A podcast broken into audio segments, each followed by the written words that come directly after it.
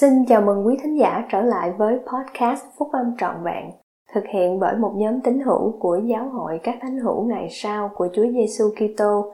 Chúng tôi xin được chia sẻ cùng quý vị các nguyên tắc phúc âm giúp chúng ta có một cuộc sống hạnh phúc từ những bài viết đăng trong các tạp chí của giáo hội phát hành định kỳ vào mỗi tháng.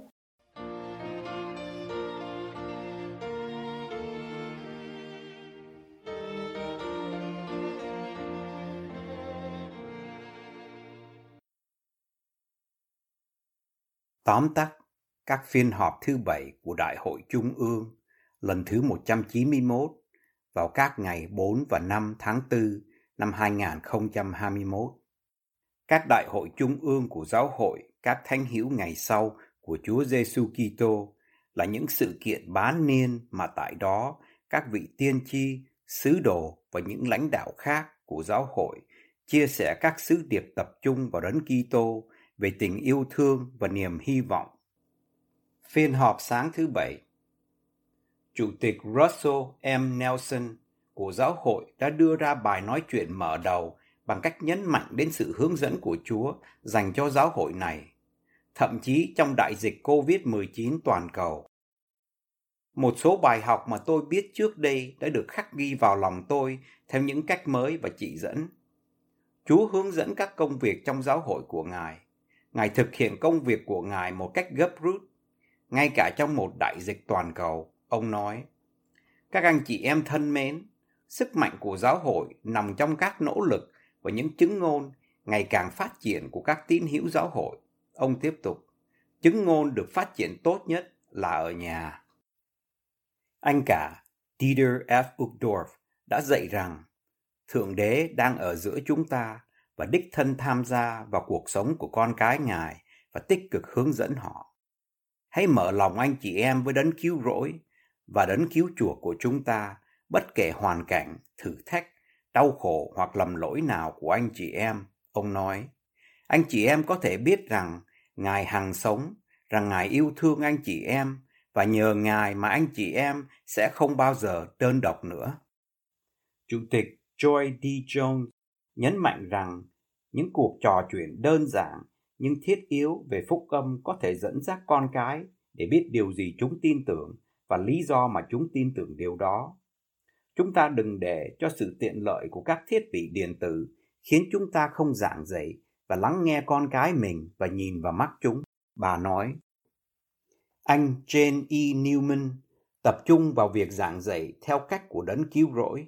Ông nói, để thực sự thay đổi cuộc sống, sự cải đạo theo Chúa Giêsu Kitô phải bao trùm lấy toàn bộ tâm hồn chúng ta và thấm nhuần vào mọi khía cạnh trong cuộc sống của chúng ta. Anh cả Gary E. Stevenson dạy rằng sự tử tế là một nguyên tắc phúc âm cơ bản và mang tính chữa lành. Chúa kỳ vọng các thánh hữu ngày sau giảng dạy rằng sự hòa nhập là một cách tích cực dẫn đến sự đoàn kết và rằng sự loại trừ dẫn đến sự chia rẽ, ông nói. Bằng cách trích dẫn lời mời của đấng cứu rỗi cho tất cả chúng ta trở nên giống như Ngài, anh cả Jared W. Gong mời các thánh hữu ngày sau làm cho nhà quán của đấng Kitô, giáo hội của Ngài, thành một nơi trú ẩn cho tất cả khỏi bão tố cuộc đời. Chúng ta chuẩn bị cho ngày tái lâm đã được hứa của Ngài khi mỗi ngày chúng ta làm việc đó cho một người trong những người rất hèn mọn này. Như thể chúng ta sẽ làm như vậy với Ngài. Một người trong những người rất hèn mọn này là mỗi người chúng ta. Chủ tịch Henry B. Eyring khuyến khích các tín hữu giáo hội gia tăng ước muốn của họ để trở nên xứng đáng và sẵn sàng cho nhiều kinh nghiệm đền thờ sắp tới. Đền thờ là một chốn thánh thiện, nơi mà sự mặc khải đến với chúng ta một cách dễ dàng nếu tấm lòng chúng ta rộng mở để tiếp nhận và xứng đáng với điều mặc khải đó, ông nói. Phiên họp chiều thứ Bảy Chủ tịch Em Russell Ballard đã nói về các tín hữu độc thân của giáo hội, chiếm hơn một nửa số người thành niên trong giáo hội ngày nay. Một số người muốn biết về các cơ hội và vị trí của họ trong kế hoạch của Thượng Đế và trong giáo hội. Ông nói, chúng ta nên hiểu rằng cuộc sống vĩnh cửu không chỉ là vấn đề về tình trạng kết hôn hiện tại, mà là về tư cách môn đồ và sự quả cảm trong việc làm chứng về Chúa Giêsu. Các vị lãnh đạo giáo khu và tiểu giáo khu cần kêu gọi các tín hữu độc thân để phục vụ, nâng đỡ và giảng dạy. Ông tiếp tục. Anh cả Jeffrey R. Holland nhận xét rằng ngày nay có nhiều mâu thuẫn, tranh chấp và sự bất nhã xung quanh. Anh cả Holland đã làm chứng rằng những công cụ cần thiết để tạo nên một tương lai tươi sáng hơn có thể được tìm thấy trong phúc âm của Chúa Giêsu Kitô. Chúng ta không thể, thế gian này không thể chấp nhận thất bại trong việc sử dụng trọn vẹn các nguyên tắc phúc âm và các giao ước mang tính củng cố này cả về mặt cá nhân lẫn công khai. Anh cả Dale G.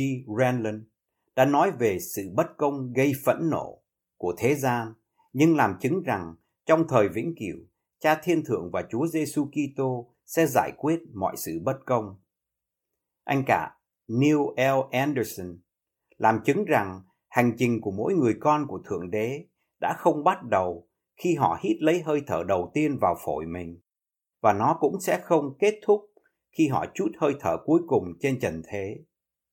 Cầu xin cho chúng ta hãy chào đón, bảo vệ và luôn yêu thương mỗi con cái linh hồn của Thượng Đế, ông nói. Chủ tịch Nelson đã mời tất cả hãy tiếp tục ở trên con đường giao ước và noi theo đấng cứu rỗi. Ông nói, đối với những ai đã bước ra khỏi con đường đó, xin hãy trở lại. Có một nơi được chuẩn bị sẵn cho tất cả mọi người trong giáo hội của Chúa. Trong mỗi tiểu giáo khu và chi nhánh, chúng ta cần tất cả mọi người, từ những người mạnh mẽ đến những người đang chật vật. Ai ai cũng đều quan trọng và cần thiết cho sự gây dựng của toàn bộ thân thể của Đấng Kitô. Anh cả Jorge T. Becerra đã nói, khi anh cả Thierry K. Mutombo lớn lên, ông đã sống với gia đình trong một căn nhà không chỉ nhỏ về kích cỡ, mà đó còn là một nơi tối tăm. Sau khi gặp những người truyền giáo và chịu phép báp tên, gia đình ông chuyển sang một nếp sống mới, tập trung vào phúc âm của Chúa Giêsu Kitô và thực sự trở thành một gia đình. Chúa Giêsu Kitô là sự sáng mà chúng ta cần phải đưa cao trong những lúc tối tăm của cuộc sống trần thế mình. Khi chúng ta chọn noi theo đấng Kitô, chúng ta đã chọn để được thay đổi, ông nói.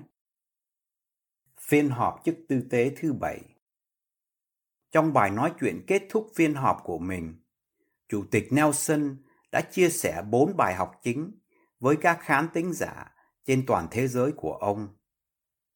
Tổ ấm gia đình là trung tâm của đức tin và sự thờ phượng.